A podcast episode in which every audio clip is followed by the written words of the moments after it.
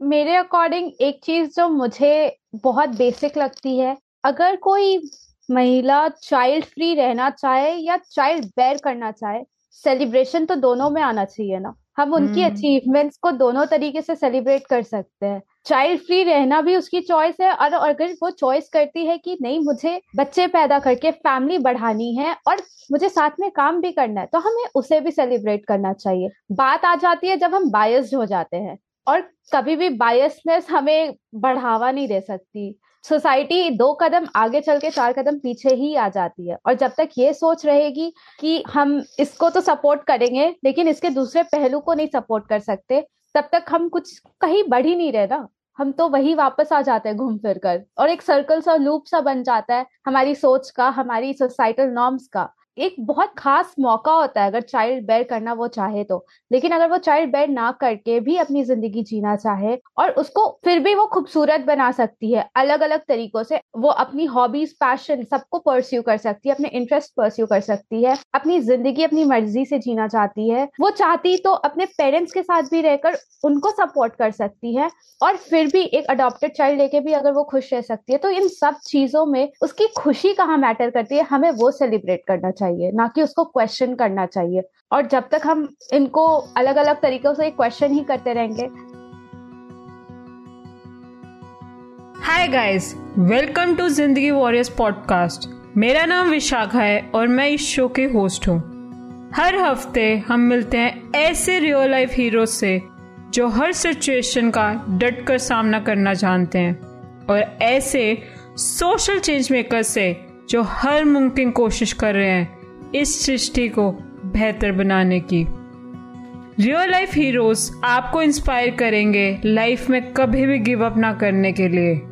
और social change maker से आपको इंस्पिरेशन मिलेगी अपने कंफर्ट जोन से बाहर जाकर दूसरों के लिए सोचने के लिए, सेवा करने के लिए, एक बेहतर दुनिया का निर्माण करने के लिए। हम में से बहुत सारे लोगों ने लगभग बचपन में पावर ऑफ़ गर्ल्स कार्टून ज़रूर देखा होगा। तो आइए आज सेलिब्रेट करते हैं गर्ल्स पावर आज के चेंज मेकर है मेरे गर्ल पावर टॉक वो एक ऐसे मीडिया एंड एडवर्टाइजिंग ऑर्गेनाइजेशन है जो लगातार सोशल इम्पैक्ट क्रिएट करने के लिए हर रोज मेहनत कर रही है।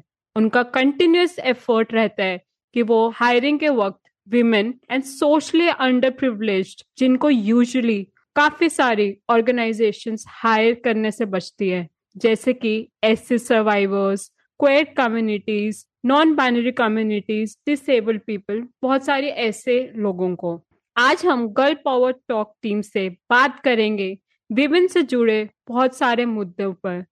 जैसे कि एक विमेन का राइट कि वो किससे और कब शादी करना चाहती हैं और करना भी चाहती हैं या नहीं। विमेन की हायर मैनेजमेंट पोजीशंस पर कम होना। विमेन का राइट उनकी चॉइस चाइल्ड फ्री रहने की और पीरियड लीव के ऊपर।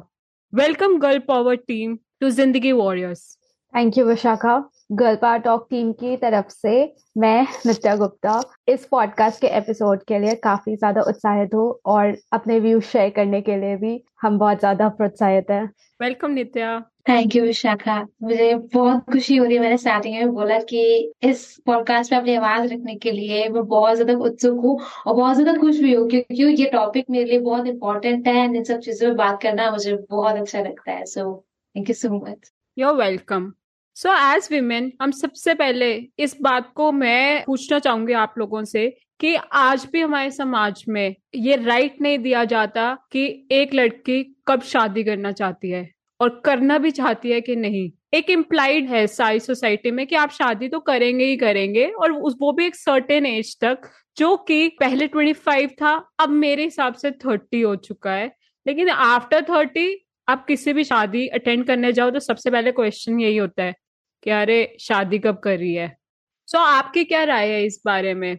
ज़रूर। जैसा कि आपने मेंशन किया अभी कि एक लड़की कब शादी करना चाहती है ये एक बहुत बड़ा क्वेश्चन होता है उसकी लाइफ का और एक बहुत इंपॉर्टेंट पड़ाव मैं बोल सकती हूँ, जो कि हमारी एजुकेशन कंप्लीट करने के बाद आती है। बट जनरली एजुकेशन और शादी के बीच का जो पड़ाव होता है, जो है जॉब करना, लोग उसे एलिमिनेट कर देते हैं। वो ज़रूरी ही नहीं समझते और एक तरीके से ये एक लड़की के ज़िंदगी का बहुत महत्वपूर्ण हिस्सा होता है, जिसे उसे कभी एक्सप्लोर करने का मौका ही नहीं दिया जाता। अब चीज़ें बदल रही हैं बट कहीं ना कहीं ये चीज़ें अभी भी एग्जिस्ट करती हैं। अगर मैं खुद की बात करूँ तो ये चीज़ मैंने काफ़ी पास से देखी है, खुद महसूस किया है, और मैं इस चीज़ को ओवरकम करके आज गर्ल पावर टॉक में काम कर रही हूँ। तो मेरी जर्नी कुछ ऐसी ही है, मैं जहाँ से बिलोंग करती हूँ, झारखंड, वहाँ पे ट्वेंटी टू जो एज है, लड़कियों के लिए वो एक एवरेज और एक नॉर्मल एज है शादी की। ट्वेंटी टू जबकि लड़की की ग्रेजुएशन बस कंप्लीट हो रही होती है। और जॉब करने के लिए वो अपने अपने सपने बुनती है, लेकिन तब तक में डिसाइड हो जाता है कि चलो इसकी शादी कर देते हैं। तो ये एक बहुत बहुत बड़ी चीज़ होती है। लेकिन मुझे था कि मुझे तो जॉब करनी है, पढ़ाई इतनी मेहनत से की है तो जॉब भी करनी ही है। ऐसे तो शादी नहीं करेंगे ना। और शादी करना भी एक चॉइस है, किस एज पे करना है कब करना है? हम उसके काबिल बन रहे हैं कि नहीं बन रहे हैं? वो भी तो हमारी सोच है। हमारे सोसाइटी में एक चीज़ होती है कि आपको कुछ सिखाया जाए या ना जाए शादी करनी है ये आपको ज़रूर सिखाया जाता है। वो इनबिल्ट होता है सोसाइटल सिस्टम में। तो ये चीज़ बहुत बहुत इंपॉर्टेंट हो जाती है लेकिन फिर वही चीज़ बदल रही है। और आज अगर मैं अब जॉब कर रही हूँ तो वो नज़रिया कैसे बदलता है ये मैंने खुद की फैमिली में देखा है। एक साल पहले तक जब मैं ग्रेजुएशन करके बैठी थी, बैठी नहीं थी, लेकिन मैं अपनी कोर्सेज कर रही थी। लेकिन क्योंकि कोविड की वजह से एक वो भी चीज़ होती है फ्रेशर्स है एक्सपीरियंस है। ये जो लूप चलता है ना कि आप फ्रेशर हो, लेकिन आपके पास एक्सपीरियंस का है। और एक्सपीरियंस भी है तो उस फ़ील्ड में क्यों नहीं है? तो इसकी वजह से जॉब की बहुत ज़्यादा दिक्कत हो जाती है। तो गर्ल बार टॉक में ये चीज़ थी कि हमारी बैकग्राउंड कुछ भी हो, हम आपको हायर करेंगे आपकी वैल्यूज़ के बेसिस पे, आपकी कैपेबिलिटीज के बेसिस पे। तो बहुत ज़्यादा अच्छी थी। और हमने खुद को पहचाना इसके हायरिंग प्रोसेस के थ्रू तो वो चीज़ आ गई। अब जब मैंने जॉब करनी शुरू की आज छह महीने बाद ऐसा है कि लोगों का नज़रिया बदल गया है। अब मुझे शादी करने के लिए पाँच साल का टाइमिंग दे दिया गया है। ट्रू जॉब कर लो पाँच साल है तुम्हारे पास वरना अगर जॉब नहीं करती तो अगले साल तुम्हारी शादी। ऐसा है। हमें बहुत बार एक्सप्लोर करने का टाइम नहीं दिया जाता। जैसे मैंने देखा कि करियर ब्रेक आता है कि आप एक साल लेना चाहते हो जस्ट टू एक्सप्लोर कि आप क्या क्या कर सकते हो। लेकिन वो स्किप ही कर दिया जाता है कि यार, एक साल घर में बैठे हुए हो। अरे एक्सप्लोर कर रहे हैं हम, घर पर नहीं बैठे हैं। वही, हमारे घर में भी इसी तरीके से, जैसे नित्या ने बताया, बिल्कुल वैसी सिचुएशन रही है हमेशा से। शादी शादी यू नो एक बहुत ही इम्पोर्टेंट पार्ट रहा है हमेशा से। इस चीज़ का कि हाँ लड़कियों के लिए शादी, लड़का, लड़की। शादी एक बहुत ही इंपॉर्टेंट सिस्टम रहा है Hindu marriage system like like, मेरे हिसाब से नॉट जस्ट हिंदू बट हर रिलीजन में। बट कहीं ना कहीं शादी एक सेंटर होता है कि चाहे आप करियर बना लो चाहे आप जॉब कर लो चाहे आप कहीं भी चले जाओ माउंटेन और एवरेस्ट उतर के आ जाओ चढ़ के आ जाओ आपको शादी करनी ही करनी है। मैंने देखा है मेरे घर में मेरी मम्मी की शादी अठारह की उम्र में हो चुकी थी। लाइक अठारह की उम्र में मैं आप पैदा हो चुकी थी। ये कहीं ना कहीं मेरे लिए बड़ी बात है कि मैं अभी बीस साल की हूँ और मैं जॉब कर रही हूँ। मेरे घर में आज तक किसी भी लड़की ने जॉब नहीं की है। तो ये बहुत बड़ी बात है कि मैं जॉब कर रही हूँ तो इससे पता चलता है कि भले चीज़ें छोटे स्तर पे, लेकिन कहीं ना कहीं आगे बढ़ रही हैं। और वही बढ़ाव देख के, वही मुझे देख के मेरी बहन आगे बढ़ेगी, मुझे देख के मेरी कजिन्स आगे बढ़ेगी, मुझे देख के मेरी फैमिली के जो नेबर मेरी फैमिली के आसपास जो लोग रहते हैं नेबर्स हैं, वो देख के थोड़े से उत्साहित हो गए कि अरे उनकी बेटी भी तो जॉब करती है, ये करती है। तो इस तरीके से मोटिवेशन बढ़ती है तो वो कहीं ना कहीं उन चीज़ों को रोक पाते जैसे अभी कि हमारे आसपास में हुआ था लाइक मेरे नेबरहुड में, कि आई एम द वन जो मैं सिटी से, अपने घर से दूर रह के जॉब कर रही हूँ। अब उनकी बेटी की शादी की बात चल रही थी, ठीक है और उसको जॉब करनी थी। पर उसकी मम्मी बोलती थी कि क्यों जॉब करनी है, पति करेगा ना जॉब सब कुछ। ये पूरा सीन हमेशा चलता रहता है। मेरी मम्मी ने बोला कि हमारी बेटी भी तो जॉब करती है, वो तो बाहर रहती है, घर पे भी नहीं रहती, तुम्हारी बेटी तो घर से जॉब करेगी तो वो तो बेहतर है। वो माने तो नहीं कि चलो ठीक है ये वो, लेकिन उन्होंने बोला कि अच्छा ठीक है, तुम्हें टाइम चाहिए तो तुम टाइम ले लो, कि देख रहे लड़के अपने हिसाब से। तो कहीं ना कहीं ये चेंज आता है लोगों के माइंड में, जब वो दूसरों को देखते हैं आगे बढ़ते हुए। हम ये तो ये तो नहीं कह सकते कि औरतों का पूरा माइंड चेंज हो चुका है शादी की तरफ़, पर जब एक औरत आगे बढ़ती है तो उसे देख के दूसरी औरत का ही मन करता है आगे बढ़ने का। और यही कहीं ना कहीं हमें साहस देता है कि हम अपनी सोसाइटी को आगे बढ़ा पाएँगे इस तरीके से। तो ये हम्म। बहुत इंपॉर्टेंट चीज़ है। और uh, मैंने कहीं पे पढ़ा था कि अगर आप एक विमेन कुछ भी एक स्टेप लेती है अपने लिए फाइट करती है तो वो दस लोगों की लाइफ दस विमेन की लाइफ चेंज कर रही होती है। लड़ाई सिर्फ़ एक ने लड़ी लेकिन उसका जो इम्पैक्ट है वो टेन एक्स है। शादी से नेक्स्ट स्टेप होता है baby to have a child आपका क्या ओपिनियन है कि क्या विमेन के पास राइट right है to have a choice not to have a child to remain child free क्या किसी औरत के पास पूरा राइट है ये बोलने का कि वो बच्चा नहीं चाहती हैं? और ज़रूरी नहीं है कि वो बच्चों से नफरत करती हो लेकिन हो सकता है वो अपने करियर को प्रेफरेंस देना चाह रही हो। हो सकता है बहुत सारे लोग होते हैं जो एनवायरमेंट को इतना ज़्यादा प्यार करते हैं कि वो नहीं और कार्बन फुटप्रिंट्स करना चाहते हैं। हम पॉपुलेशन का देख ही रहे हैं। यूएन हमें नेक्स्ट ईयर 2023 में डिक्लेयर कर रहा है मोस्ट पॉपुलेटेड कंट्री और सबसे उसमें फ़र्स्ट टॉप पे आए ना आए हम पॉपुलेशन पे ज़रूर आ रहे हैं। ज़रूर।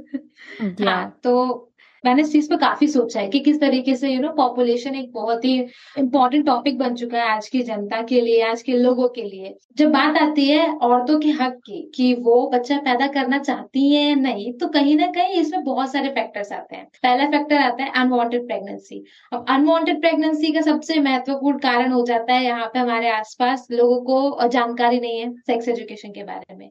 दूसरा रेप तीसरा अबॉर्शन ना करने देना। तो ये बहुत बड़ा रीजन होता है, क्योंकि अबॉर्शन भले लीगल हो या इलीगल हो, पर ये जो सोसाइटल नॉर्म है कि अबॉर्शन खराब होता है या फिर औरतों को अबॉर्शन नहीं करना चाहिए, बच्चे भगवान की देन होती है, ये थॉट थॉट प्रोसेस जो होता है, वो औरतों से वो हक छीनने की कोशिश करता है। दूसरा होता है औरतों में बचपन से ये उन्हें चीज़ सिखा दी जाती है कि उन्हें एक ना एक दिन जाके शादी करनी है और माँ बनना उनका उनका हम्म। ज़िंदगी का एक मेन हिस्सा हो जाता है ये कि उन्हें शादी करके माँ बनना ही बनना है। क्योंकि ऐसा आपने कभी बॉलीवुड मूवीज़ देखी हो तो उनमें महसूस होता है कि जो औरत बांझ होती है उसे हमेशा हर कोई यही दिखाता रहता है कि वो औरत है ही नहीं। वो औरत कहलाने के काबिल ही नहीं है। क्योंकि एक औरत को उसका बच्चा और पति ही कंप्लीट करता है। ऐसा पूरा थॉट प्रोसेस बॉलीवुड मूवीज़ में दिखाया गया है और उसी से हमारी सोसाइटी एक तरीके से पूरी सिचुएट हुई है, बनी है। तो उसी को देख के हम लोग भी चीज़ें उसी तरीके से समझते हैं। तीसरी चीज़ आती है माँ बाप को हमेशा लगता है कि वो अपने बच्चों को खुश रखना चाहते हैं। तो उन्हें लगता है कि अगर बच्चों के बच्चे होंगे तो उनकी फैमिली बन जाएगी। फैमिली में लोग ज़्यादा खुश रहते हैं, ऐसा उनका मानना होता है। तो पेरेंट्स का दबाव होता है उन्हें अपने नाती पोतों के साथ खेलना होता है तो ये उनका अलग प्रेशर होता है। भले ये प्रेशर हमें ज़्यादा इम्पोर्टेंट ना लगे, या फिर ये कहो कि ये प्रेशर इतना प्रेशराइज ना हो किसी के ऊपर, पर कहीं ना कहीं ये एक बहुत बड़ा कारण होता है इंडियन कल्चर में बच्चे पैदा करने का। क्योंकि हमेशा ये कहा जाता है कि वो जो दादा दादी होते हैं, वो अपने पोते पोती का मुँह देख के मरे। ऐसा कहा जाता है। तो इसीलिए फोर्स होती है चीज़ें। चौथी चीज़ होती है शादी। अक्सर ऐसा बोला जाता है कि जब दो लोगों के बीच में शादी नहीं चल रही होती है तो वो बच्चे का सहारा लेते हैं। ये बच्चा जो होता है, एक तरीके से कॉमोडिटी की तरह यूज़ होता है कि अब आप शादी नहीं चल रही है तो बच्चे को ले आते हैं। अब बच्चे को बड़ा करेंगे तो सब कुछ सही हो जाएगा। तो मुझे लगता है ऐसे कुछ फैक्टर्स होते हैं जहाँ पर औरतों का राइट कि वो बच्चे पैदा करना चाहती है या नहीं चाहती है। मैटर ही नहीं करता है, उनसे पूछा ही नहीं जाता है। पर अगर हम बात करें उस तबके में आके, जहाँ पर औरतों के पास ये राइट है कि वो बच्चे पैदा करना चाहते हैं नहीं चाहती है, वहाँ पर आता है सबसे पहले फाइनेंशियल इंडिपेंडेंस इंडिया में अभी भी बहुत सारी लाइक बहुत सारी औरतों के पास फाइनेंशियल इंडिपेंडेंस नहीं है। और फाइनेंशियल इंडिपेंडेंस का मतलब ये नहीं कि वो पैसे कमाती हैं। इसका मतलब है कि वो पैसे खर्च कैसे करती है? उनके उनके हाथों में पैसे को खर्च करने का रिकॉर्ड है या नहीं? सिर्फ़ वही औरतें जो कहीं पैसे खर्च करती है अपने हिसाब से। उनके पैसे खर्च करने पे कोई क्वेश्चन नहीं करता। है फैमिली में या बाहर हम्म। वो अपनी ज़िंदगी के पैसे ले पाती है और वो फैसला कर पाती है कि उन्हें माँ बनना है बच्चा पैदा करना है या नहीं करना है। तो ये एक बहुत बड़ा फैक्टर है औरतों के इस राइट को पाने में। जैसे कि सबसे इजी एग्जांपल सुष्मिता सेन। हम लोग जब देखते हैं तो हमने ये इजीली देख लेते हैं अच्छा उन्होंने तो बच्चे गोद ले लिए हैं ये तो बड़ी इजी बात है लेकिन अगर आप कभी भी नोटिस करोगे तो पेपराजी जो भी आसपास के न्यूज़ पेपर्स होते हैं मैगजीन्स होते हैं, सबसे पहला सवाल सुष्मिता सेन से यही पूछा जाता है कि वो शादी कब करने वो अपना हम्म। बच्चा कब करने वाली है? तो ये क्वेश्चन आ जाता है हर औरत के ऊपर कि वो अपना बच्चा कब करेगी वो शादी कब करेगी? ये ऐसी चीज़ें सोसाइटी से आती है। फाइनेंशियल इंडिपेंडेंस एक बहुत इंपॉर्टेंट चीज़ है जहाँ पर औरत चुन सके कि उसे क्या करना है। तो उन्हीं क्या करने वाली चीज़ों में से उसके पास राइट आता है कि वो बच्चा पैदा करना चाहती है या नहीं। तो हमारे इंडिया में ये चीज़ें धीरे धीरे बढ़ रही हैं बट इतनी सपोर्ट नहीं हो रही। बढ़ने में और सपोर्ट करने में अंतर होता है। तो हाँ मुझे लगता है कि चीज़ें बढ़ रही हैं पर उनको सपोर्ट देने में उनको समझने में थोड़ा और समय लगेगा। तो हाँ यही है। नित्या इसके बारे में आपका क्या ओपिनियन है? विमेन क्या राइट चाइल्ड फ्री होने का बाय चॉइस मेरे अकॉर्डिंग एक चीज़ जो मुझे बहुत बेसिक लगती है अगर कोई महिला चाइल्ड फ्री रहना चाहे या चाइल्ड बेयर करना चाहे सेलिब्रेशन तो दोनों में आना चाहिए ना। हम उनकी अचीवमेंट्स को दोनों तरीके से सेलिब्रेट कर सकते हैं। चाइल्ड फ्री रहना भी उसकी चॉइस है और अगर वो चॉइस करती है कि नहीं मुझे बच्चे पैदा करके फैमिली बढ़ानी है और मुझे साथ में काम भी करना है तो हमें उसे भी सेलिब्रेट करना चाहिए। बात आ जाती है जब हम बायस्ड हो जाते हैं और कभी भी बायसनेस हमें बढ़ावा नहीं दे सकती। सोसाइटी दो कदम आगे चल के चार कदम पीछे ही आ जाती है। और जब तक ये सोच रहेगी कि हम इसको तो सपोर्ट करेंगे, लेकिन इसके दूसरे पहलू को नहीं सपोर्ट कर सकते, तब तक हम कुछ कहीं बढ़ ही नहीं रहे ना। हम तो वही वापस आ जाते हैं घूम फिर कर। और एक सर्कल सा लूप सा बन जाता है हमारी सोच का, हमारी सोसाइटल नॉर्म्स का।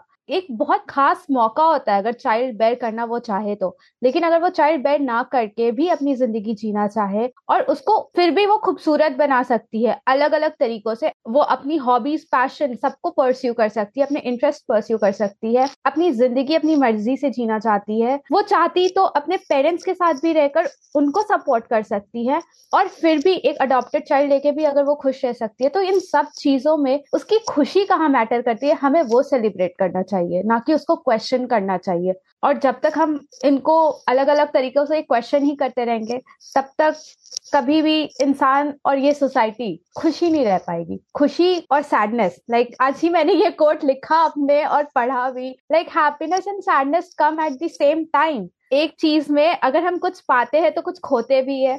और कुछ खोकर भी हम पा जाते हैं। तो वो चीज़ें लोग समझते हैं बट उसको जब इम्प्लीमेंट करने की बारी आती है तब हम भूल जाते हैं कि हमने शुरुआत कहाँ से की थी। Okay why I wanted to talk about this thing is क्योंकि मैं चाइल्ड फ्री बाय चॉइस हूँ। I don't want to have a kid and today i'm officially uh, declaring it in front of everyone through this interview. मैं uh, ये बात करना चाहती हूँ कि अभी तक मुझे क्या क्या दिक्कतें आई।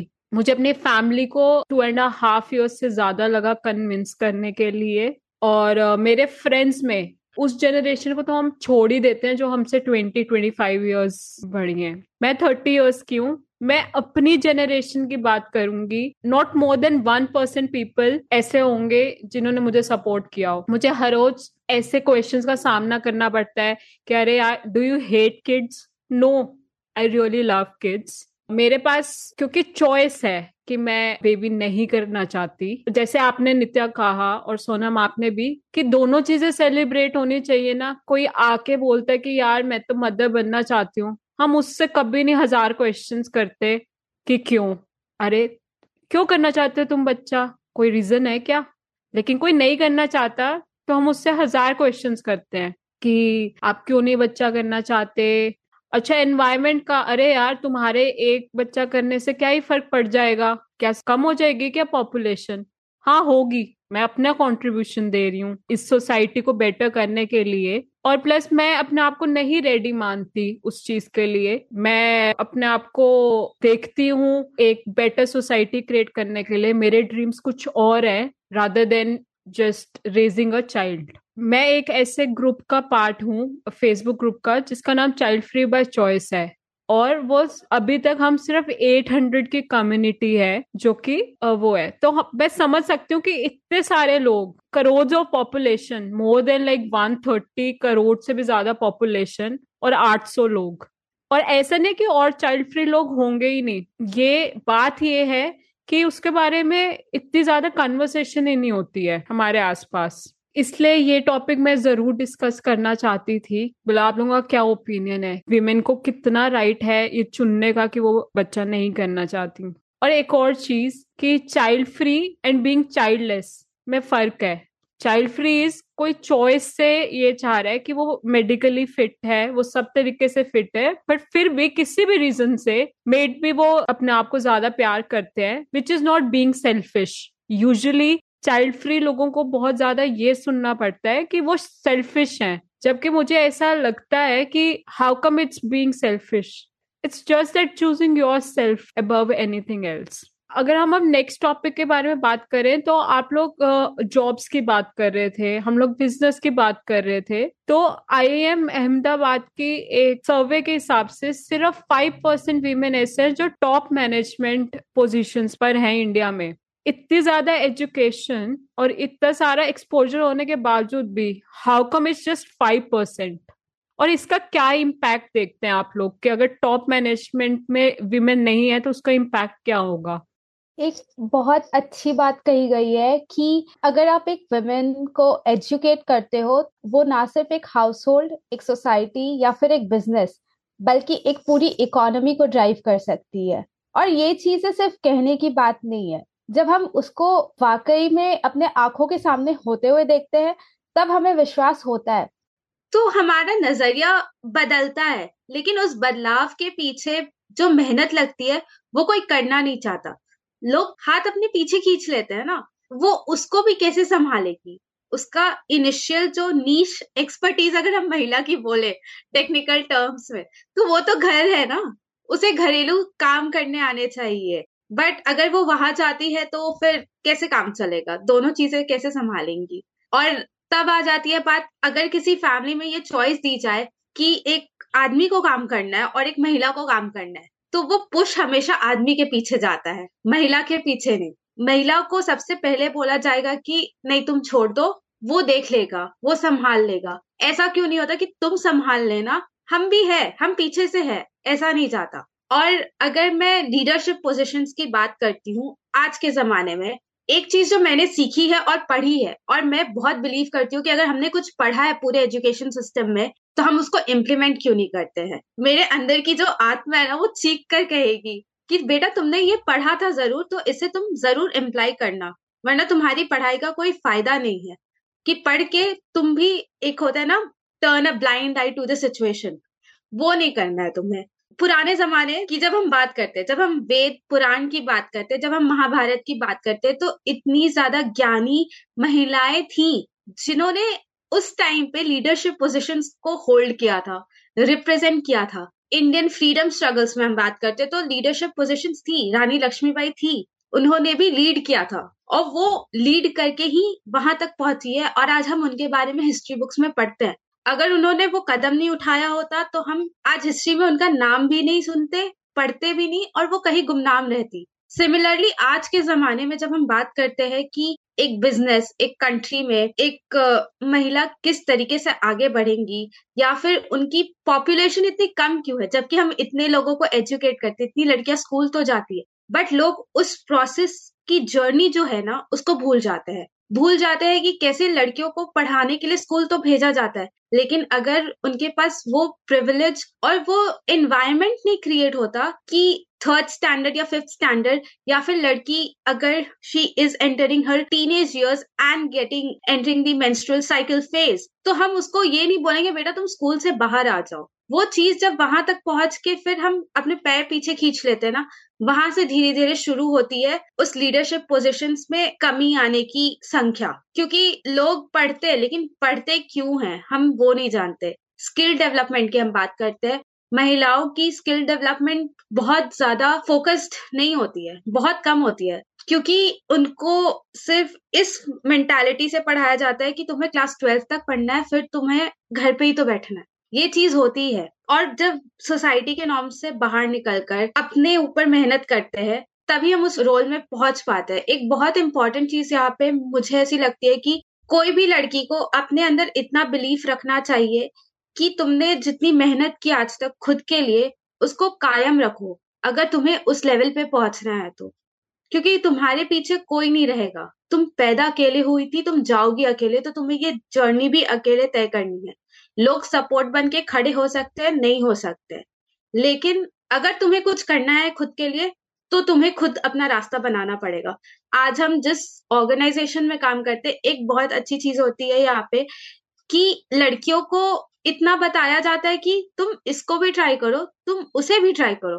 टेक्नोलॉजी हो डिज़ाइन हो कंटेंट हो, या फिर सिर्फ़ ऑफ़िस में फन करने की बात हो, या लोगों का मूड लाइट करने की बात हो। तुम हर चीज़ में ट्राई करो ना। तुम्हें जो अच्छा लगता है तुम वो करो। अगर नहीं आता तो हम सिखाएँगे तुम्हें, तुम सीखो और हम बैठ के सीखते भी है। तो वो जो कॉन्शियसली इन्वेस्टमेंट की बात होती है वेमेन की स्किल्स में, वो बहुत कम होती है। और जब तक हम उस पहलू को नहीं देखते, नहीं समझते, तब तक लीडरशिप पोजिशन पे नहीं जाएँगे हम। फिर आती है मेल डोमिनेशन की। ये लड़की है, लड़के से ऊपर कैसे जा सकती है?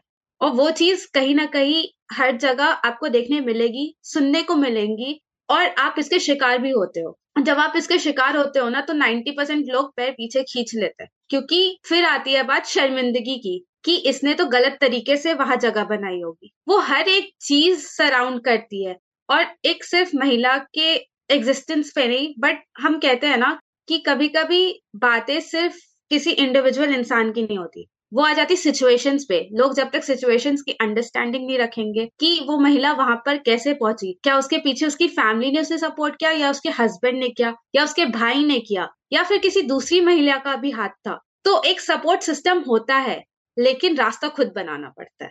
और जब हम वैसा इन्वायरमेंट क्रिएट करते हैं, तभी हमें वैसी लीडर्स भी मिलेंगी ना फीमेल लीडर्स अलग अलग फ़ील्ड में मुझे लगता है कि वो जर्नी बहुत इंपॉर्टेंट है हमें समझना कि लीडरशिप पोजिशन में फीमेल्स की पॉपुलेशन इतनी कम क्यों है? और जो जाती भी है, जो पहुँचती भी है, उनकी जर्नीज हम कैसे देखते हैं और उससे सीखते क्या है? बस सीख, पढ़ के छोड़ दिया, उसको हमें अपने आसपास भी इम्प्लीमेंट करना होता है। या जो शुगर कॉस्मेटिक्स के को फाउंडर हैं मिसेस विनीता मैं उनका एक इंटरव्यू सुन रही थी जिसमें उन्होंने बोला जब वो सेकंड टाइम प्रेग्नेंट थी और वो इन्वेस्टमेंट रेस कर रही थी शुगर कॉस्मेटिक्स के लिए तो she used to hide her pregnancy इस तरीके के क्लोथ्स पहन के क्योंकि एक सिनेरियो है कि कोई मेटर्निटी लीव पे जाने ही वाला है तो उस पर कोई इन्वेस्ट नहीं करना चाहता फिर। एक इतनी हाई पोजीशन पे होके और इतने ज़्यादा टैलेंटेड विमेन होके भी उनको अपने क्लोथ्स के थ्रू वो सहारा लेना पड़ा अपनी सेकेंड प्रेगनेंसी को छुपाने के लिए which is something so big तो मेरे को लगता है कि वन ऑफ़ द रीजंस ये भी है कि विमेन को इसलिए कम मैनेजमेंट पोजीशंस पे रखा जाता है कि वो प्रेगनेंसी के वक्त मेटर्निटी लीव लेंगी लेट तक काम नहीं कर सकती वो। इसके वजह से भी बहुत बचती हैं कंपनीज़ उनको हायर करने से या फिर टॉप मैनेजमेंट पोजीशंस पे करने के लिए कि उनको नॉन प्रॉफिट लगता है विमेन को हायर करने में। This is what is my opinion Sonam आपका क्या इसमें राय है? ये चीज़ ना मैंने बहुत ज़्यादा सुनी जैसे कि नित्या ने बोला जब हमारे पास लीडर्स ही नहीं होंगे तो हम देखेंगे किसकी तरफ़ किसकी तरह बनेंगे हमने आसपास देखा है कि हमारे आसपास बहुत सारे मेन लीडर्स हैं और मेन हर फ़ील्ड में मिल जाएँगे आपको। टेक्नोलॉजिकल हो फ़िज़िकल हो, आपको बायोलॉजिकल फ़ील्ड डॉक्टर फ़ील्ड में इंजीनियरिंग फ़ील्ड में, आपको हर फ़ील्ड में मैन ज़रूर दिखेगा। पर जब बात औरतों की आती है, तब हम लोग शायद से ये सोचने लगते हैं कि अरे लीडर्स है ही नहीं। हम यही अक्सर कह देते हैं कि अरे विमेन लीडर्स कम है, इसीलिए जो पीछे के विमेन है, उन्हें प्रोत्साहन नहीं मिलता है, या फिर वो किसे देखकर आगे बढ़ेंगे? पर असल बात है मेल डोमिनेशन पेट्रियार्की और ऐसी बहुत सारी चीज़ें जिन्हें हम नाम नहीं दे सकते हैं, पर वो एग्जिस्ट करती है। जैसे कि अक्सर औरतों के बारे में बात नहीं की जाती है, क्योंकि भले ही वो इतने बड़े करियर को बनाने के बाद करियर बना ले सेट कर ले। पर जब उनकी प्रेगनेंसी जब वो माँ बनती है और जब वो ब्रेक लेती है तो वो ब्रेक उनके ऊपर कहीं ना कहीं बहुत भारी पड़ता है। जैसे कि शुगर कॉस्मेटिक्स की विनीता सिंह को जब वो सेकेंड प्रेगनेंसी छुपाने वाली मोमेंट आई। तो हमें ये पता चलता है कि किस तरीके से इतने बड़े, जब वो खुद की कंपनी को, खुद की कंपनी के इन्वेस्टमेंट्स रेज करने के लिए इतना कुछ कर रही है और इतनी बड़ी पोजीशन पे होने के बाद भी तो ये ये बहुत बड़ी बात है एक्चुअली एंड ये दिखाता है कि किस तरीके से हमारी सोसाइटी में औरतों को देखा जाता है। आज अजीब बात है देखने में और अजीब इसलिए भी है क्योंकि जब एक आदमी पिता बनता है, तब उससे कोई नहीं पूछता है कि अरे, अब तो ये भी ब्रेक लेने वाला है और कुछ टाइम के लिए अपने बच्चे पे ज़्यादा ध्यान देगा, काम पे काम ध्यान देगा। तो कहीं ना कहीं ये बहुत इम्पैक्ट डालता है कि हमारे पास लीडर्स की कमी है, पर कहीं ना कहीं हमारे पास उन जो विमेन लीडर्स को दिखाने के वाले लोगों की भी कमी है। हम लोग बात ही नहीं करते। हैं अगर जब मीडिया भी आपसे बात करती है, जब मीडिया विमेन लीडर से बात करती है तो कहीं ना कहीं उनके सवाल होते हैं कि आप, आपका बच्चा कहा है? आपकी शादी कब होने वाली है? आप सेटल कब होने वाली है? कभी आपने बड़े सेलिब्रिटीज का इंटरव्यू देखा हो या फिर आपने सानिया मिर्ज़ा का इंटरव्यू देखा हो? उसमें उनसे एक बार पूछा था कि आपका बच्चा का है? तो उन्होंने जवाब दिया था कि उनके पति से कभी किसी ने नहीं पूछा कि उनका उनका बच्चा कहाँ है। क्योंकि उन्हें सबको लगता है कि बच्चा तो माँ के पास ही है, पर जब वो माँ के पास नहीं है तो उनसे हमेशा ये सवाल पूछा जाने लगा कि आपका बच्चा कहाँ रहता है? वो एक बॉदरिंग सवाल होता है जब औरतों से सिर्फ़ उनके बच्चे, शादी, उनकी लाइफ उनसे पर्सनल लाइफ से सवाल पूछे जाते हैं। ये एक बहुत बड़ा फैक्टर है वुमेन की एक हायर पोजिशन पे ना होने का, क्योंकि उन्हें हमेशा दबाया जाता है उन्हें हमेशा पर्सनल लाइफ में सिमट के रखा जाता है। तो मुझे लगता है ये बड़ा फैक्टर है। दूसरा बड़ा फैक्टर है विमेन की एग्रीबिलिटी अक्सर विमेन से काम ज़्यादा लिया जाता है। ऐसा नहीं कि औरतें काम नहीं करती, बहुत काम करती हैं, पर उनसे, उनके काम को दिखाया नहीं जाता है। उनसे काम लिया जाता है सेम एकदम सेम लीडर लीडरशिप पोजिशन की। पर जब बात आती है पे बैक की, बात आती है सैलरी चेक की, तब उन्हें पीछे कर दिया जाता है। रीजन भी क्योंकि औरतें आगे नहीं आती है अपने हकों के लिए अक्सर। एग्रीएबल होती है, वो मान जाती है जल्दी। कम सैलरी होती है, वो मान जाती है। छुट्टियाँ कम है, वो मान जाती हैं। पीरियड लीव नहीं है, वो मान जाती हैं। मेटर्निटी लीव नहीं, वो मान जाती हैं। तो कहीं ना कहीं उनका चीज़ों को आसानी से मान लेना, उन पर लड़ना नहीं। और जब वो, जैसे कि नित्या ने बोला, अक्सर जब औरतें एक ऊँचे तबके पर पहुँचती हैं तो हमेशा ये कहा जाता है कि वे गलत तरीके से पहुँची हैं।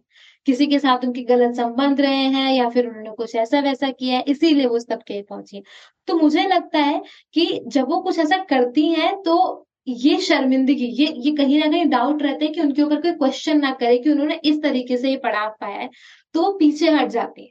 फिर घर की जिम्मेदारियाँ माँ बाप शादी, बच्चे, ये सब, ये बहुत बड़े फैक्टर्स होते हैं वुमेन को हायर पोजीशन से पीछे रखने के।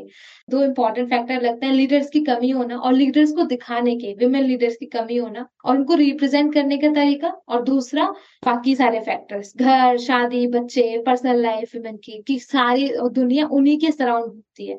तो मुझे लगता है जब ये दो चीज़ें इंप्रूव होंगी और श्योर ये हो रही है, उस तभी धीरे धीरे विमेन हायर पोजिशन पे होंगे। और उसके साथ साथ वुमेन का कॉन्फिडेंस होना वुमेन का कॉन्फिडेंट होना बहुत ज़रूरी है कि वो सुनकर इग्नोर कर दे ये बातें या फिर इन चीज़ों के बेहतर जवाब लेकर रखे। तो क्योंकि हम लोग हमेशा देखते हैं हमारी सोसाइटी में, चाहे आप सही हो, आप गलत हो, आपको सुनना तो हमेशा ही पड़ेगा।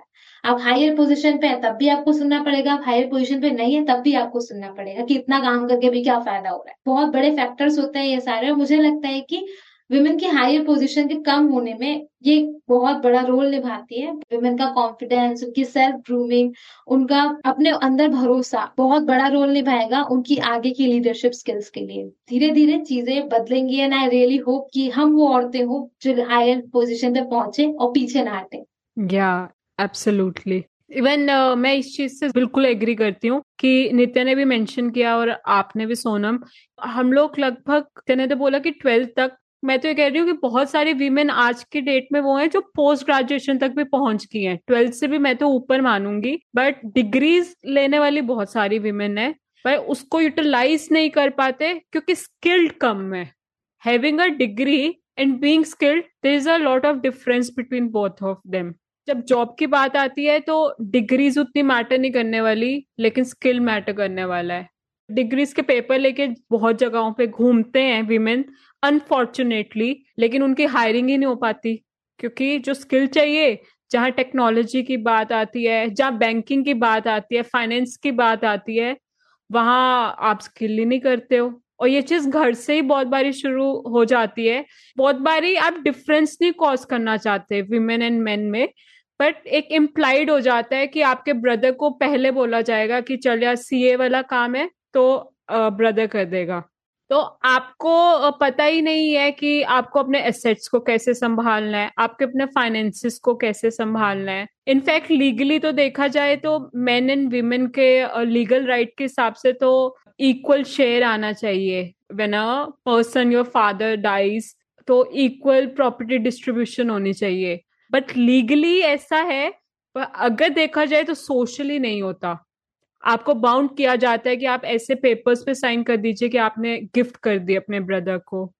या फिर ये बोला जाता है कि अरे यार, उसको तो डॉटर इन लो आगे उसके बच्चों को भी संभालना है तो उसको फाइनेंशियली ज़्यादा मनी चाहिए। आपको क्या चाहिए? Your husband's money is yours money जबकि legally your husband's money is not your money आप उसका अपने आप ही डिपेंडेंट हो जाओगे उस इंसान के साथ एक मेरिटल लाइफ चाहे जितनी मर्ज़ी टॉक्सिक है, तब भी निभाने के ही क्योंकि आपको फाइनेंशियली सिक्योर नहीं किया गया। आप जॉब या बिज़नेस कर नहीं पा रहे। जो आपका लीगल राइट था पेरेंट्स की तरफ़ से असेट्स का इक्वल डिस्ट्रीब्यूशन वो आपको मिला नहीं है। हस्बैंड की प्रॉपर्टी लीगली है, वो आपकी है नहीं है। सोशली आपको बोल दिया गया है कि उसकी प्रॉपर्टी आपकी है या यू नो असेट्स हैं। तो आप देखा जाए तो फाइनेंशियली किसी भी तरीके से सिक्योर नहीं हो। लीगली जहाँ थे, वहाँ सोशली ले ली गई है आपसे।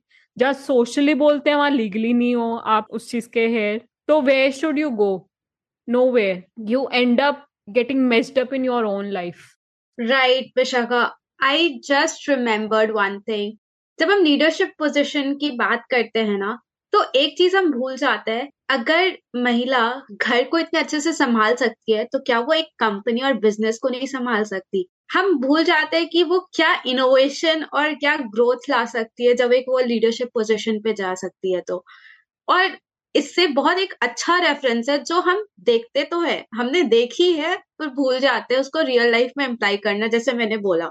मंगलयान, अगर हम मॉम जो फ़िल्म की बात करते हैं, हमने देखा था उसमें कि कैसे इंडिया की जो पहली मार्स मिशन गई सक्सेसफुल गई फ़र्स्ट अटेम्प्ट में गई, उसमें फीमेल लीडर्स और फीमेल साइंटिस्ट की कितनी बड़ी कंट्रीब्यूशन थी। अगर हम वही एग्ज़ाम्पल लेते हैं कि उस मंगलयान में फ्यूल को कैसे डाला जाए तो उसका सोल्यूशन कितना इनोवेटिव था।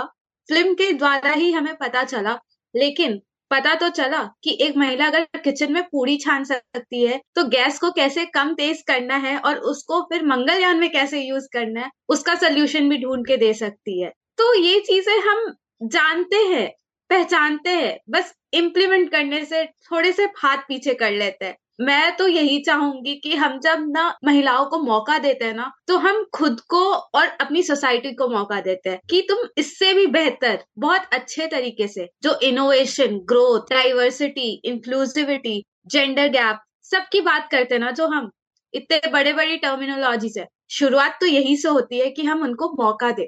उस मौके को पहुँचाए उस लीडरशिप पोजीशन पे। तभी तो पार्लियामेंट हाउसेस इतने इलेक्शंस हम पॉलिटिकल फोरम में भी देख लेते हैं ना, कितना कम रिप्रेजेंटेशन है। और वो रिप्रेजेंटेशन होता भी है तो कहीं ना कहीं वो दब जाता है इस पहलू में कि इतने मेल लीडर्स है। वो तो संभाल ही रहे कंट्री को, लेकिन भूल जाते हैं कि वो फीमेल लीडर्स भी तो है, जो संभालती है, जो पिलर बन के खड़ी है। अगर वो नहीं होती तो हम कैसे जाते हमारी वॉइसेस कैसे पहुँचती? मेल लीडर्स तो इलीगल और एक्सप्लिसिट कमेंट्स कर देते हैं वुमेन के किसी भी रोल पे, अगर वो कहीं पर भी हो, और ब्लेम आ जाता है वुमेन पे ही। तो ये चीज़ें समझेंगे, बढ़ावा देंगे।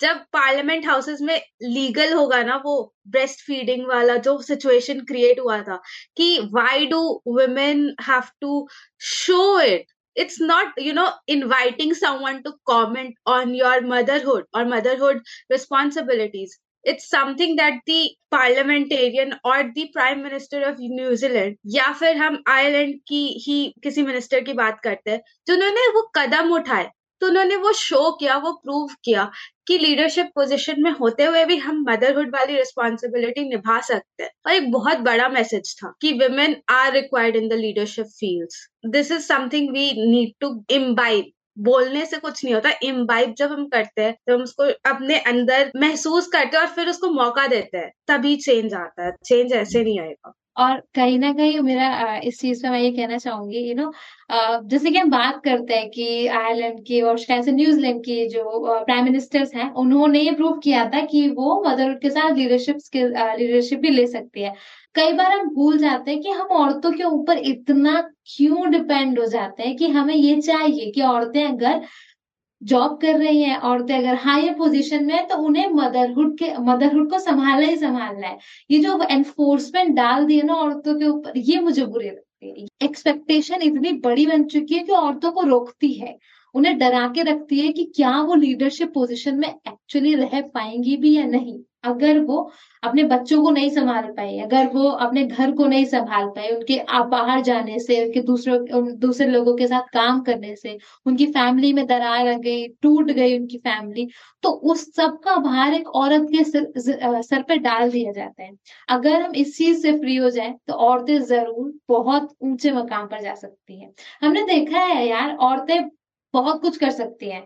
वो सुबह चार बजे उठ के शाम को दस बजे सोए ना, तब भी उनकी एनर्जी एकदम रफा रहा है एकदम हमेशा बहुत ही ज़्यादा स्पार्क वाली रहती है। वो कंपेयर नहीं कर रहे हैं आदमियों से कि वो कैसी है और कैसे नहीं भी है। वो घर का भी काम करती है, वो बाहर का भी काम करती है। मेरी मम्मी खुद, वो मेरे पापा के बिज़नेस में प्रॉपर पार्टनर टाइप है। तो इस तरीके से कि वो सुबह घर का काम करती है, फिर वो बिज़नेस का काम करती है, बाकी लेबर्स को संभालती है। और मैं कई बार देखती हूँ कि मैं तो ऑफ़िस के काम में थक जाती हूँ, वो दोनों काम इतने अच्छे से कर लेती है। ये भी समझना ज़रूरी है कि मैं अपने आप को इनवेलिडेट नहीं कर सकती कि मैं जस्ट ऑफ़िस का काम कर रही हूँ तो वो मेरे लिए खराब है कि मैं ऑफ़िस के काम में थक जा रही हूँ, घर का काम कैसे करूँगी? ये जो एनफोर्समेंट है ना हम लोगों के ऊपर की औरतें अगर ऑफ़िस का काम अच्छे से करे तो ना घर का काम भी करना आना चाहिए। फैमिली भी संभालने आनी चाहिए। ये एनफोर्समेंट नहीं होनी चाहिए, क्योंकि एनफोर्समेंट आदमियों पर भी नहीं है। उनसे नहीं कहा जाता है कि अपनी मैरिड लाइफ को भी संभाले। अपनी ऑफ़िस की लाइफ के साथ साथ। तो ये जो एनफोर्समेंट है औरतों के ऊपर, ये हटानी बहुत ज़रूरी है। और आई थिंक इसके लिए औरतों को थोड़ा सा डर से फ्री होना होगा। अगर कोई उनकी चॉइस की केयर नहीं करता है तो बेहतर है कि वो उन चॉइसेस से दूर हो जाए जो बना रही है अभी। तो इट्स मच बेटर या और मैं इसको इस तरीके से देखती हूँ कि जिस सोसाइटी ने मतलब ये सब कुछ बनाया आज मुझे लगता है कि लड़के ज़्यादा इम्पैक्टेड हो चुके हैं इस चीज़ से। उनके पास चॉइस नहीं है। वो चाहे भी तो हाउस हस्बैंड नहीं बन पाते। हो सकता है एज अ कपल कंफर्टेबल हो। लड़का है, वो घर में रहना चाहता है and women wants to work सिर्फ़ हम गर्ल्स इम्पैक्टेड नहीं है। देखा जाए, मुझे लगता है मेल्स भी इम्पैक्टेड हैं कि उनके पास राइट ही नहीं है कि वो एटीएम होने के अलावा वो कुछ नहीं कर सकते। उनकी चॉइस हो कि they want to take care of the child it's a big no no कि नहीं यार, मदर ही संभालेगी। नो डाउट आई एग्री कि फॉर फ़र्स्ट सिक्स मंथ्स ना चाहते हुए बायोलॉजिकली ज़्यादा रिक्वायर्ड है वो चीज़। बायोलॉजिकली आई अंडरस्टैंड बट एक सर्टेन मंथ्स के बाद चॉइस है। अगर मेल भी करते हैं, उनके पास पेटर्निटी लीव नहीं दी जाती लड़कों को भी, कि वो एक महीना इंजॉय कर सके, अपने बच्चे के साथ टाइम स्पेंड कर सके, उसके साथ बॉन्ड कर सके। क्योंकि फादर का भी उतना ही बॉन्ड इंपॉर्टेंट है एक बच्चे के लिए जितना कि मदर का है। पर उनसे भी वो राइट लिया जा रहा है। सोनम, आपने बात करी थी पीरियड लीव के बारे में। क्या गर्ल्स पावर टॉक में पीरियड लीव आप लोगों के लिए अवेलेबल है? हाँ। Obviously, that's why we are girl power talk. और पीरियड इट्स नॉट लाइक कि जस्ट बिकॉज़ हम लोग गर्ल पावर टॉक कंपनी है पीरियड इसलिए मुझे लगता है पीरियड लीव हर कंपनी में होनी चाहिए क्योंकि हर कंपनी में औरतें काम करती है। और हर औरत पीरियड से ज़रूर गुजरती है। ये एक बहुत कॉमन प्रॉब्लम है। अक्सर मुझे लगता है कि औरतों में ये कंपैरिजन होता है कि पीरियड के दौरान क्रैम्प्स जो होते हैं, वो कुछ लोग, कुछ औरतों को ज़्यादा होता है, कुछ को कम होते हैं। तो ये कंपैरिजन चलता रहता है कि मुझे तो नहीं हो रही है दिक्कत, तुम्हें इतनी क्यों हो रही है? कि तुम्हें पीरियड लीव क्यों चाहिए? तो ये जो हमेशा टग ऑफ़ वॉर चलता रहता है ना लोगों के बीच में कि औरतें ही औरतों की दुश्मन है इस तरीके से। ये चीज़ एक बहुत बड़ा फैक्टर है जहाँ हम बात करते हैं कि हार्मोनल सिस्टम हर इंसान के लिए अलग होता है। तो हर औरत के लिए पीरियड सिस्टम प्रॉपर अलग होता है कि उनको पीसीओएस पीसीओडी ऐसी चीज़ें होती है जहाँ पर औरतों को महीनों तक पीरियड्स नहीं आते हैं पर suddenly they period and obviously they need they need more time at that time so so, मुझे लगता है कि पीरियड लीव हर कंपनी में होनी चाहिए। गर्भावा टॉक में पीरियड लीव है और हम हक से लेते हैं। हम ये सोच के नहीं लेते हैं कि अरे अरे वो सोचेंगे मेरे पीरियड्स आ रहे हैं तो हम आराम कर रहे होंगे घर पे हम कुछ काम नहीं कर रहे होंगे। ये थॉट नहीं आता है प्रॉपर थॉट ही नहीं आता। हम बोलते हैं कि पीरियड लीव है। एंड और उससे भी ज़्यादा ज़रूरी बात जो रिसेंटली मैंने नोटिस की कि हम लोगों के ऑफ़िस में कभी भी जब हम पैड यूज़ करते हैं या फिर किसी से माँगता है नॉर्मली पैड हमारे पास प्रॉपर ऑफ़िस के सिस्टम में रखा हुआ है कि हाँ when you need you can take it out. But in case if you're taking it from your seat or your bag, you don't have to hide it in your pocket. You can take it in your normal palm and just take it. Okay कि हाँ हम washroom जा रहे हैं सो so, ये चीज़ मुझे बहुत अच्छी लगती है कि हम लोग शाय अभी नहीं कर रहे हैं इन चीज़ों से कि मेरा पैड दिख रहा है या फिर मेरा पैड का रैपर कहीं गिर गया है या फिर कुछ तो ये बहुत अच्छी चीज़ लगती है पीरियड लीव पीरियड ये सारे टॉपिक्स एक दूसरे के अराउंड रिवॉल्व करते हैं तो हाँ हम लोगों के पास पीरियड लीव्स है, हम लोग शायद नहीं करते हैं and we really talk about हमारे ऑफ़िस में मेन भी उतने ही बात करते हैं पीरियड्स के बारे में विमेन से रिलेटेड इश्यूज़ के बारे में जितने औरतें, और हम हम भी उतनी बातें करते हैं उनके इश्यूज़ के बारे में जितना वो करते हैं। तो कहीं ना कहीं से तो शुरुआत हो ही रही है। नित्या, क्या आपको कोई आइडिया है कि इंडिया में कितनी कंपनीज़ होंगी जिसमें ऑफिशियली पीरियड लीव अवेलेबल है? Any idea I really don't have an idea बस मुझे अपनी ऑफ़िस का आइडिया है। और मैं बहुत खुश है। Only nine companies are there wow मतलब इंडिया में सोचो कितनी सारी कंपनीज़ रजिस्टर्ड है। और सिर्फ़ नो जस्ट नाइन ऐसी कंपनी जो ऑफिशियली पीरियड लीव देती है। Right right.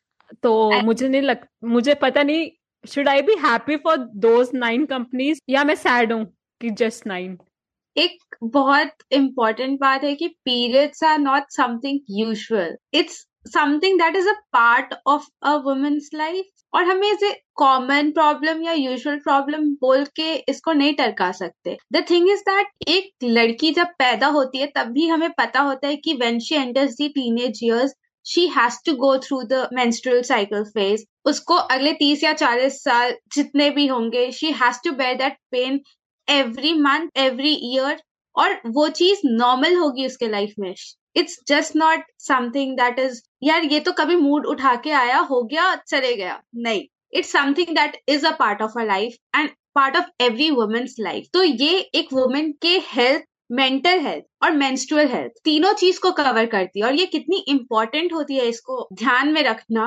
किसी भी ऑर्गेनाइजेशन के लिए ये हमें समझना चाहिए, क्योंकि आप प्रोडक्टिव वर्क तभी करते हो जब आप हेल्दी रहते हो। आप हेल्दी रहते हो तो आपकी मेंटल हेल्थ भी सही रहती है एंड अकॉर्डिंगली मेंस्ट्रुअल हेल्थ जो है वो भी उतनी ही इंपॉर्टेंट होती है जितनी हमारी नॉर्मल हेल्थ इश्यूज़ होती हैं। क्योंकि मेंस्ट्रुअल हेल्थ की अगर मैं बात करती हूँ तो मैंने पर्सनली पीसीओएस फेस किया था, तब मैंने ऑर्गेनाइजेशन भी नहीं ज्वाइन की थी बट जब मुझे पता चला कि हम इन सब चीज़ों के बारे में तो खुल के बात करते हैं ना, मैं बहुत खुश थी। और हम रोज डिस्कशन करते हैं। जब हमारी टी टाइमिंग्स होती है, हम रोज बैठ के बात करेंगे कि अच्छा आज इसको ये प्रॉब्लम है, आज उसको वो प्रॉब्लम है, तुम्हारी मेंस्ट्रुअल हेल्थ कैसी चल रही है मेंटल हेल्थ कैसी चल रही है? And that is something we enjoy talking we just not talk because कि हाँ हमें उसे कंसोल करना या कंफर्ट करना हम टॉक करते ताकि हम पता कर सके, ये चीज़ें एग्जिस्ट करती हैं। और इस पे अलग अलग लोगों के व्यूज़ क्या होते हैं परस्पेक्टिव्स क्या होते हैं, लोग कैसे डील करते हैं। तो मैंने जब फेस किया था पीसीओएस तो it was not proper but मेरी न्यूट्रिशन uh, की वजह से काफ़ी ज़्यादा इफेक्टेड थी। और मैं हॉस्टल में थी काफ़ी ज़्यादा मैंने फेस किया था और जब मैं वापस जब ठीक हुई थी तो मैंने रेड डॉट कैंपेन में पार्ट लिया था दो महीने के लिए I was part of Sanfe Sanfe अब काफ़ी ज़्यादा पॉपुलर हो गई है in terms of menstrual hygiene products तो उस टाइम पे देवर जस्ट लॉन्चिंग और मतलब इंक्यूबेटेड थी बहुत ज़्यादा फ़ेमस नहीं थी and I remember being a part of the campaign for two months and I encourage everybody कि चलो, आज हम बात करते हैं कि पीरियड पेन में होता क्या है। लोगों को ये पता होना चाहिए कि जब एक लड़की को पीरियड क्रैम्प्स होता है तो वो हड्डियों के टूटने के बराबर होती है। आप वो कभी महसूस करोगे हम हर महीने महसूस करते हैं।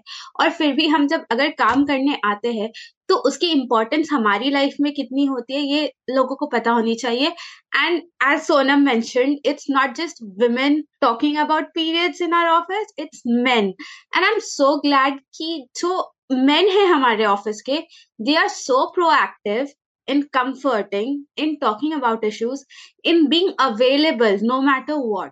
अगर हम रात को किसी भी अपने ऑफ़िस के कलीग को कॉल करते हैं अगर कोई फीमेल नहीं यू नो अवेलेबल होती है या फिर हमें लगता है कि ओके okay, रात की टाइमिंग है या फिर कोई भी टाइमिंग है बट यूजुअली वी थिंक कि who is more approachable and if he is a man of our office he never say no he'll just say okay text me tell me what is your problem we are providing. And believe me मैं यहाँ पे जितने महीने हूँ मुझे कभी ऐसे महसूस नहीं हुआ कि when I'm facing a period health issue क्योंकि मुझे काफ़ी ज़्यादा पेन होता है सोनम सेड कि हम कंपेयर नहीं कर सकते। बट मुझे जब होता है तो लोगों को पता होता है कि इट्स पीरियड ऐसे सबको पता होता है कि whenever we are on periods we are on period leave though but but yeah, the thing is that the men are so available, the men are so understanding, and which is very much important जब हम equalization की बात करते हैं, जब हम equity की बात करते हैं कि यार, कि इशू है तो मेन नहीं बात कर सकते मेन की इशू है तो वेमेन कैसे समझेंगी? वो इक्वलाइजेशन जब होता है ना, बहुत सही लगता है अच्छा लगता है। एंड देन सिर्फ़ पीरियड लीव्स तब मुझे अब पता चला है कि हमारे लिए नहीं होते, वो हमारे ऑफ़िस के मेन के लिए भी होता है which they don't get it as period leave but they do get it as a holiday so there is equity both the terms कि हमें अगर ऐसे भी मिल रहा है तो उनको भी मिलता है. They can take it as a mental health off which is very good because अगर हमें नहीं काम करना है, हमें रिजुविनेट करना है we can get back to work using a mental health leave so that is something very good तो ये लीव कितने डेज़ की मिलती है आप लोगों को?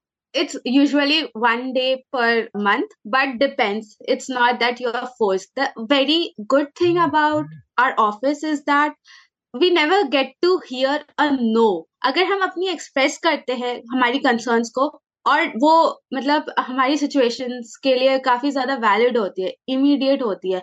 हमें इमीडिएट बेसिस पे भी अगर कुछ लीव चाहिए होती है which is very much crucial जैसे mental health if you are not feeling well and if you say to the senior leadership of our team they will completely approve it they'll say that you can work from home you can contribute take a rest take a break come back alive come back rejuvenated and it's like that and this is what i like we never get to hear a no अगर हमारे पास काम भी ज़्यादा होता है हम कह देते कि हमारा वर्कलोड ज़्यादा हो रहा है हम इससे ज़्यादा प्रोजेक्ट्स पे वर्क नहीं कर सकते we can always say a no and that is very good मुझे लग रहा है इस पॉडकास्ट के बाद फ्लड होने वाला है कि बहुत सारे लोग अप्रोच करने वाले हैं गर्ल पावर टॉक को कि प्लीज़ हमें, प्लीज़ प्लीज़ प्लीज़ हमें रख लो अपने, किस, कोई भी काम दे देना, बट हमें काम करना है गर्ल पावर टॉक की टीम के साथ।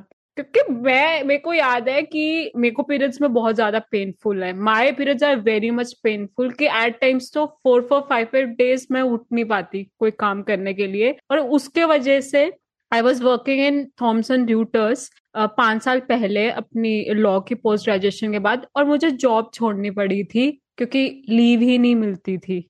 पीरियड लीव नहीं अवेलेबल थी और ये कल्चर देखा जाए, मुझे ऐसा लगता है कि अभी बिल्ड हुआ है कुछ टाइम पहले। But it's happening I am very much happy कि मेरे जैसे बहुत सारे और लोग होंगे जिनको अपने जॉब्स छोड़नी पड़ती होंगी because they don't get a leave career break नहीं आएगा लोगों का इसके वजह से। तो I am very happy that ये कल्चर आ रहा है और आपकी कंपनी इतनी ज़्यादा सपोर्ट कर रही है मेंटल हेल्थ को लेकर, पीरियड लीव को लेके। That so much good the best thing is not just the office, like whole company, uh, because we are a global company. So हमारे बहुत like out of the world, out of the country लोग काम करते हैं हम लोग के साथ तो it's the thing for everyone और बेस्ट थिंग होती है जो मुझे ऐसा लगता है पीरियड लीव मिलना इससे ज़रूरी नहीं होती कि just because we are getting period it also affects our mental health उस पर्टिकुलर मोड में we are not really in that good mood कि हम लोग अच्छे से एक स्पेयर में काम कर सके।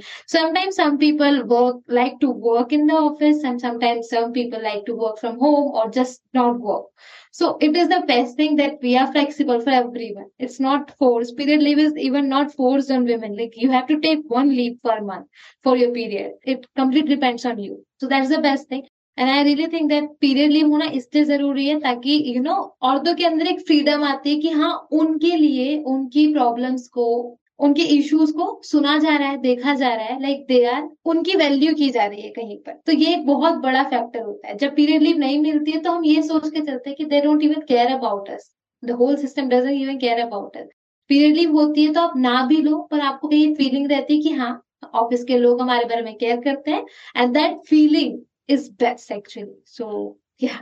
या और मैंने सदगुरु का एक बारी मैं इंटरव्यू सुन रही थी तो उसमें भी ये मेंशन करा गया था कि एक हिसाब से देखा जाए तो आप जो भी बर्थ के टाइम में जैसा बॉडी फील करता है हमारा, देखा जाए हर मंथ पीरियड के टाइम में भी ऑलमोस्ट सेम हमारा बायोलॉजिकल प्रोसीजर चल रहा होता है। अगर बर्थ के बाद आपको सिक्स मंथ्स की रिकवरी चाहिए होती है तो जब हमें पीरियड्स आते हैं तो एटलीस्ट कुछ टाइम के लिए तो हमें पक्का से ब्रेक चाहिए to recover right is there any social organisation या फिर ऐसे कोई सोशल इशू है जो बहुत क्लोज है आप लोगों के लिए? और आप कुछ ऐसा चेंज चाहोगे कि ये होना ही चाहिए या इस सोशल इशू के ऊपर बात होनी ही होनी चाहिए? आई थिंक हम लोग के पास दोस्त like we all talk about a lot of social issues issues but two best है और जिनके बारे में हमारी कंपनी लाइक दोस्त two are the pillars of a company as है। First is women in technology. We really want that more and more women get into the technological field and, you know, uh, become the leaders for other women to go ahead into the technological field वो इसलिए ना छोड़ दे कि अरे समझ नहीं आ रहा तो छोड़ देते हैं वो टेक्नोलॉजिकल फील्ड वो ऐसे फील्ड्स में चले जाती है जहां पर क्रिएटिविटी हाँ obviously we support the creativity but why not women in technological field when they can be right so that is one pillar of a company. And second is diversity and inclusivity. We really want कि हम हर किसी को वैसा ही feel करें जैसा वो feel करना चाहते हम कभी भी किसी को नीचे ना दिखाएँ, हम किसी को अलग ना महसूस कराएँ। हम कभी भी नहीं चाहते कि हम किसी पर्टिकुलर इंसान को बाकी लोगों से अलग फील कराएँ। ये दो पिलर है हम लोगों के और we always talk about these two things की women टेक्नोलॉजी में होनी चाहिए एजुकेशन मिलना चाहिए and they should use the education to do the best for themself and second thing is inclusivity and diversity जहाँ पे हर किसी को एंड नॉट जस्ट जेंडर्स और sexualities but everyone should feel कि उनकी कुछ इंडिविजुअलिटी है और वो मैटर करते हैं। तो क्या? और बाकी मैं नित्या को बोलूँगी कि वो आगे गए।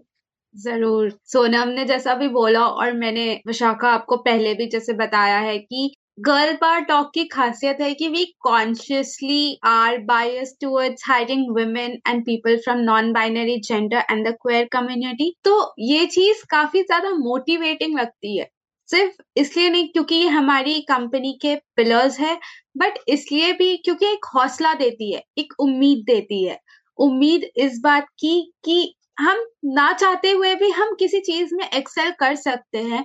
और वो जो सेल्फ कॉन्फिडेंस हम, हमारी डिग्रेड हो जाती है, उसको बिल्डअप और उस पे लोगों का भरोसा और सपोर्ट जब आता है, तब आप कितना एक्सेल कर सकते हो, वो चीज़ हमने सीखी है यहाँ पे। मैं नॉन टेक्निकल फ़ील्ड से हूँ। लेकिन आज मैं ऐसी चीज़ों पे काम करती हूँ जो सिर्फ़ टेक्नोलॉजी से रिलेटेड है। और मुझे खुशी होती है क्योंकि मेरी लेजिट क्लासेस लगती है ऑफ़िस में। तो मैं पढ़ती भी हूँ, मैं काम भी करती हूँ और साथ साथ एंजॉय भी करती हूँ अपने काम को। हमारे लिए सबसे इंपॉर्टेंट होता है कि हम अपने प्रोसेस जो वर्क प्रोसेस है, उसको एंजॉय करें और प्रोडक्टिव हो। और ये हमारा ऑफ़िस जो है, इस बात का ख्याल रखता है। जो ऑर्गेनाइजेशन है, वो ख्याल रखती है, ना सिर्फ़ जो इन ऑफ़िस पीपल है, बल्कि उनके लिए भी जो वर्क फ्रॉम होम करते हैं, जो पार्ट टाइम करते हैं, कि वो अपनी काबिलियत को पहचाने, समझे, परखे और फिर उस पर काम करे। हम डाइवर्सिटी एंड इंक्लूजन की बात कर रहे हैं, हम कैसे इम्प्लीमेंट कर रहे हैं? जब मैं आसपास अपने देखती हूँ कि हम उसको कैसे फ्रूटिफाई कर रहे हैं उसको रियलिटी में कैसे उसको कन्वर्ट करे? एक होती है ड्रीम एक होती है रियलिटी और जब से मैंने गर्ल पार्ट ऑफ़ ज्वाइन किया है, मैंने अपने सारे ड्रीम्स को रियलिटी में कन्वर्ट होते हुए देखा है। ये मेरा खुद का एक्सपीरियंस है, जो लड़की पैशन को परस्यू करती है ना, और अगर लोग सपोर्ट करते हैं तो कैसे आपके ड्रीम्स रियलिटी में कन्वर्ट करते हैं? Just need to have those people crossing your path in the right moment हम बोल सकते हैं। कोई मोमेंट राइट या रॉन्ग नहीं होता, लेकिन जब कोइंसिडेंटली आपकी सारी चीज़ें मैच कर जाती है ना, जैसे पजल की सारी पीसेस मैच करती है that happened when I join girl power talk और तब से होती ही आ रही है। पिलर्स और सोशल इश्यूज़ क्योंकि मेरा हमेशा से मन था कि मैं कुछ ऐसा करूँगी ना, जो सोशल इम्पैक्ट वाले प्रोग्राम्स होंगे। कुछ गिव अवे गिव बैक हमेशा कुछ होना चाहिए उसमें। पर्पज होना चाहिए। अपने लिए जी कर तो देख लिया। बीस साल काफ़ी थे अपने लिए जीने के लिए। अब किसी और के लिए जीते हैं। तो वो चीज़ ही थी और हमने जब फोकस किया जब मैंने यहाँ पे देखा हम कैसे कॉन्शियसली इन्वेस्ट करते हैं छोटे छोटे तरीकों से। क्वेयर कम्युनिटी में जब हमने एकोस का भी हाल ही में हमने एकोस का कोलैबोरेशन किया था। एकोस कैफ़े है दिल्ली में। So it is a cafe run by the deaf and mute people जब मैंने collaboration yes and it was so good because हमने एक्चुअली वहाँ जाकर उनके लिए ओपन माइक किया था। कैन यू बिलीव कि हम लोगों को मौका देते हैं, जो गाते हैं, जो बोलते हैं, उनको ओपन माइक करने का, अपनी थॉट्स को एक्सप्रेस करने का। लेकिन वो लोग जो बोल नहीं सकते, जो सुन नहीं सकते, लेकिन फिर भी अपनी थॉट्स को एक्सप्रेस करें। वो चीज़ मुझे काफ़ी ज़्यादा इंट्यूग्यूइंग लगी थी जब मैंने इसके बारे में पहले सोचा था कि हम इसको हम हम इस आइडिया को कैसे एग्जीक्यूट करेंगे। लेकिन जिस दिन वो आइडिया एग्जीक्यूट हो गया था ना, बस हाल ही में नवंबर में, तब लगा कि हाँ मैंने सच में कुछ इम्पैक्ट किया है। मुझे महसूस हुआ कि हम जब सोशल इम्पैक्ट प्रोग्राम्स की बात करते हैं तो उस जर्नी का प्रोसेस में इन्वॉल्वमेंट आपके इंडिविजुअल लेवल पे कितना मैटर करता है और तब आपको खुद में एक सेटिस्फैक्शन लगेगा कि आप एक्चुअली में पार्ट हो, आप एक्चुअली में कंट्रीब्यूट कर रहे हो। और जब तक आप वो चीज़ें फ़र्स्ट हैंड एक्सपीरियंस नहीं करोगे ना खुद से, सिर्फ़ पढ़ के नहीं ब्लॉग्स डाल के नहीं, जब तक आप उसको खुद फ़र्स्ट हैंड एक्सपीरियंस नहीं करोगे, तब तक आप नहीं समझ सकते कि उस प्रोसेस को एग्जीक्यूट करने का जो एंथुजियाजम होता है वो कैसा लगता है। नित्या के तो एकदम चेहरे पे खुशी ही खुशी है। She is so happy and it makes me feel so happy कि आप दोनों के चेहरे पे ही दिख रही है वो चीज़ कि कितने खुश हो आप लोग। आप ऐसी ऑर्गेनाइजेशन के साथ काम कर रहे हो जो एनजीओ नहीं है which is working for profits but जिसका अल्टीमेट पर्पज एक सोशल इम्पैक्ट क्रिएट करना है। बहुत कम ऐसी ऑर्गेनाइजेशंस होती हैं जो within team within company भी ऐसे एथिक्स पे काम करती है, जो जेन्युइनली इक्वालिटी के लिए वर्क कर रही है, जो जेन्युइनली इस चीज़ पे वर्क कर रही है कि सारों को इंक्लूजन मिलना चाहिए। किसी को भी एक स्पेसिफिक प्रेफरेंस की वजह से नहीं मिलना वो पीछे ना रह जाए। अल्टीमेटली जो whatever content also you people are creating वो भी सोशल इम्पैक्ट कर रहा है। अगर आप मुझसे पूछेंगे तो मैं तो पहली ऐसी कंपनी को जानती हूँ, जो ये सारी चीज़ें कर रही है। I am also very much happy कि मुझे मौका मिला है आप लोगों के साथ बात करने के लिए। एंड वन थिंग जो मैं रियली really चाहती हूँ कि ज़्यादा से ज़्यादा इंक्लूजन इस चीज़ को लेकर भी हो I said that I am child free by choice तो मैं चाहती हूँ कि काश एक ऐसी सोसाइटी क्रिएट हो सके जहाँ पर मुझे हर रोज उस चीज़ के लिए क्वेश्चन नहीं किया जाए। जहाँ मेरे ही फ्रेंड्स मेरी ही जनरेशन मुझसे ये बात नहीं करे कि अरे यार तू शादी कर ले, उसके बाद बात कर लियो। मैं बाद में क्यों बात करूँगी? मैं तो पहले बात करूँगी ना। पहली बार मुझे कोई शर्म नहीं है मेरी चॉइस को लेके। सेकेंडली ये बात है कि मेरे पास एज वीमेन ये भी राइट नहीं है कि मैं किसी और का राइट लू टू बी अ फादर अगर कोई वही चीज़ मेरे साथ करेगा I will not feel good तो इक्वालिटी सिर्फ़ ये नहीं है विमेन को ऊपर उठाया जाए। और ना ही ये है कि मेन को ऊपर उठाया जाए। इक्वल मीन्स इक्वल मैन अपनी जगह यूनिक है, हम अपनी जगह यूनिक है। रियल इक्वालिटी इज़ दिस कि जहाँ दोनों इक्वल है। Okay thank you thank you so much आप लोगों ने मेरा इनविटेशन को एक्सेप्ट किया इस पॉडकास्ट को लेकर। मैं होपफुल हूँ कि हम वीमेन के लिए बहुत अच्छा वर्ल्ड क्रिएट कर सके, जहाँ पे सबका इंक्लूजन हो विमेन को इक्वल राइट्स मिल सके। यू नो ऐसी बहुत सारी कंपनीज़ क्रिएट हो, जहाँ पे जो भी जिन एथिक्स के ऊपर आप लोग काम कर रहे हो वो एक नॉर्मल एथिक्स हो जाए सारी कंपनीज़ के लिए और आज एक एक्स्ट्रॉर्डनरी है, ये चीज़ ऑर्डनरी हो जाए कि यार सारी ही कंपनीज़ ऐसे कर रही है। तो वो रियल सक्सेस होगी आपके और मेरे लिए। थैंक यू विशाखा हमें बुलाने के लिए, हमें अपने थॉट्स बयां करने देने के लिए और दिखाने के लिए कि change is not that happens overnight but the baby steps that we follow thank you so much you know कभी कभी मुझे ऐसा लगता है कि आ, ये सब इस टाइप के थॉट मैं नहीं सोचती हूँ या फिर मैं बहुत ही बिज़ी हो चुकी हूँ अपनी नॉर्मल कॉर्पोरेट लाइफ में एवरीथिंग बट आज बात करके आई रियली फेल दैट कि मेरे थॉट प्रोसेस अभी भी वैसी ही है. इट्स जस्ट की बात करने वाले लोगों ने चाहिए एंड एक प्लेटफॉर्म होना चाहिए जहाँ पर अपने अपने व्यूज़ को मैं आगे रख सकूँ। So thank you so much Vishakha Zindagi Warriors for this opportunity and मैं चाहती हूँ कि हम ऐसी और पॉडकास्ट रिकॉर्ड करें और ऐसे और टॉपिक से बात करें। और ये टॉपिक एक्चुअली चेंज की तरफ़ जाए। Yes yes. और मेरा तो ऐसे मन कर रहा है कि मैं अभी भाग के गर्ल पावर टॉक को ज्वाइन कर लूँ।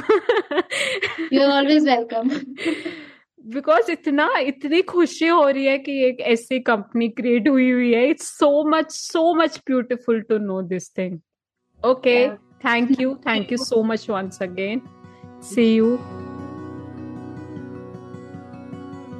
thank you so much अपनी ज़िंदगी का सबसे कीमती तोहफा मुझे देने के लिए आपका टाइम इस एपिसोड को सुनने के लिए।